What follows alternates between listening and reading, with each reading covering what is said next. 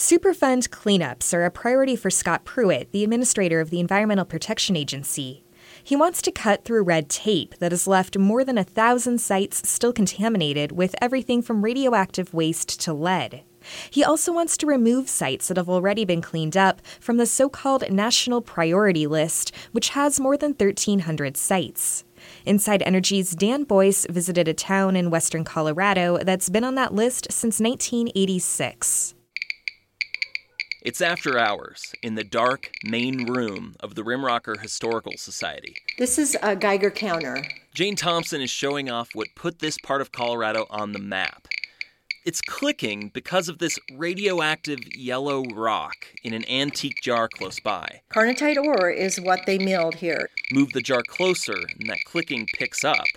It's got uranium, vanadium, and radium in it. Thompson is president of the Historical Society, and she also helps spearhead an annual picnic some 15 minutes up the road, a reunion picnic at the site of her hometown.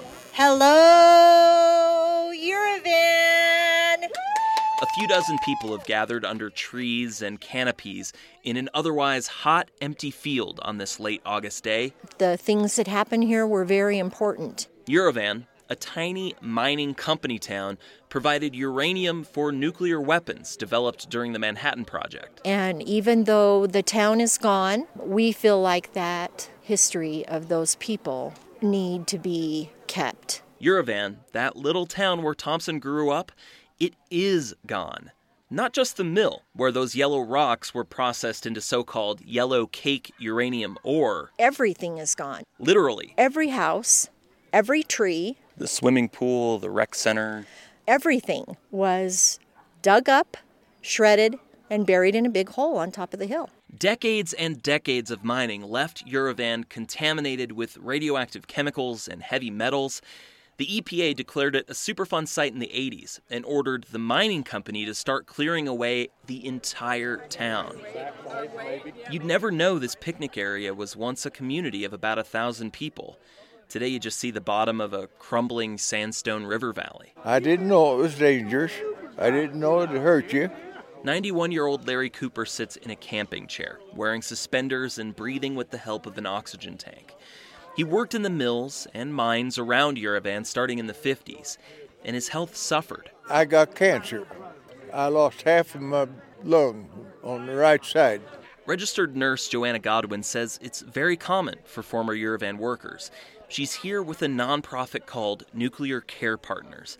They provide free health care through the Department of Labor for medical issues that can be traced back to the mining of radioactive materials. We've had people with skin cancers, pulmonary things are very prevalent. You know, it's a whole array of things. After two decades of cleanup, the EPA declared the remediation of Uravan wrapped up in 2008. But this empty field that used to be a town was never taken off the list. Why? Because the agency says it needs further investigation and study before giving it a clean bill of health. Colorado's Department of Public Health recently submitted comments to the EPA saying the agency's continued work in Uravan is duplicative, costly, and causing delay. It seems to be the kind of thing Administrator Pruitt is looking to streamline. Still, Jane Thompson doesn't hold out any hope the Uravan site will ever totally be out of the hands of the federal government. Well, I think it will remain forever.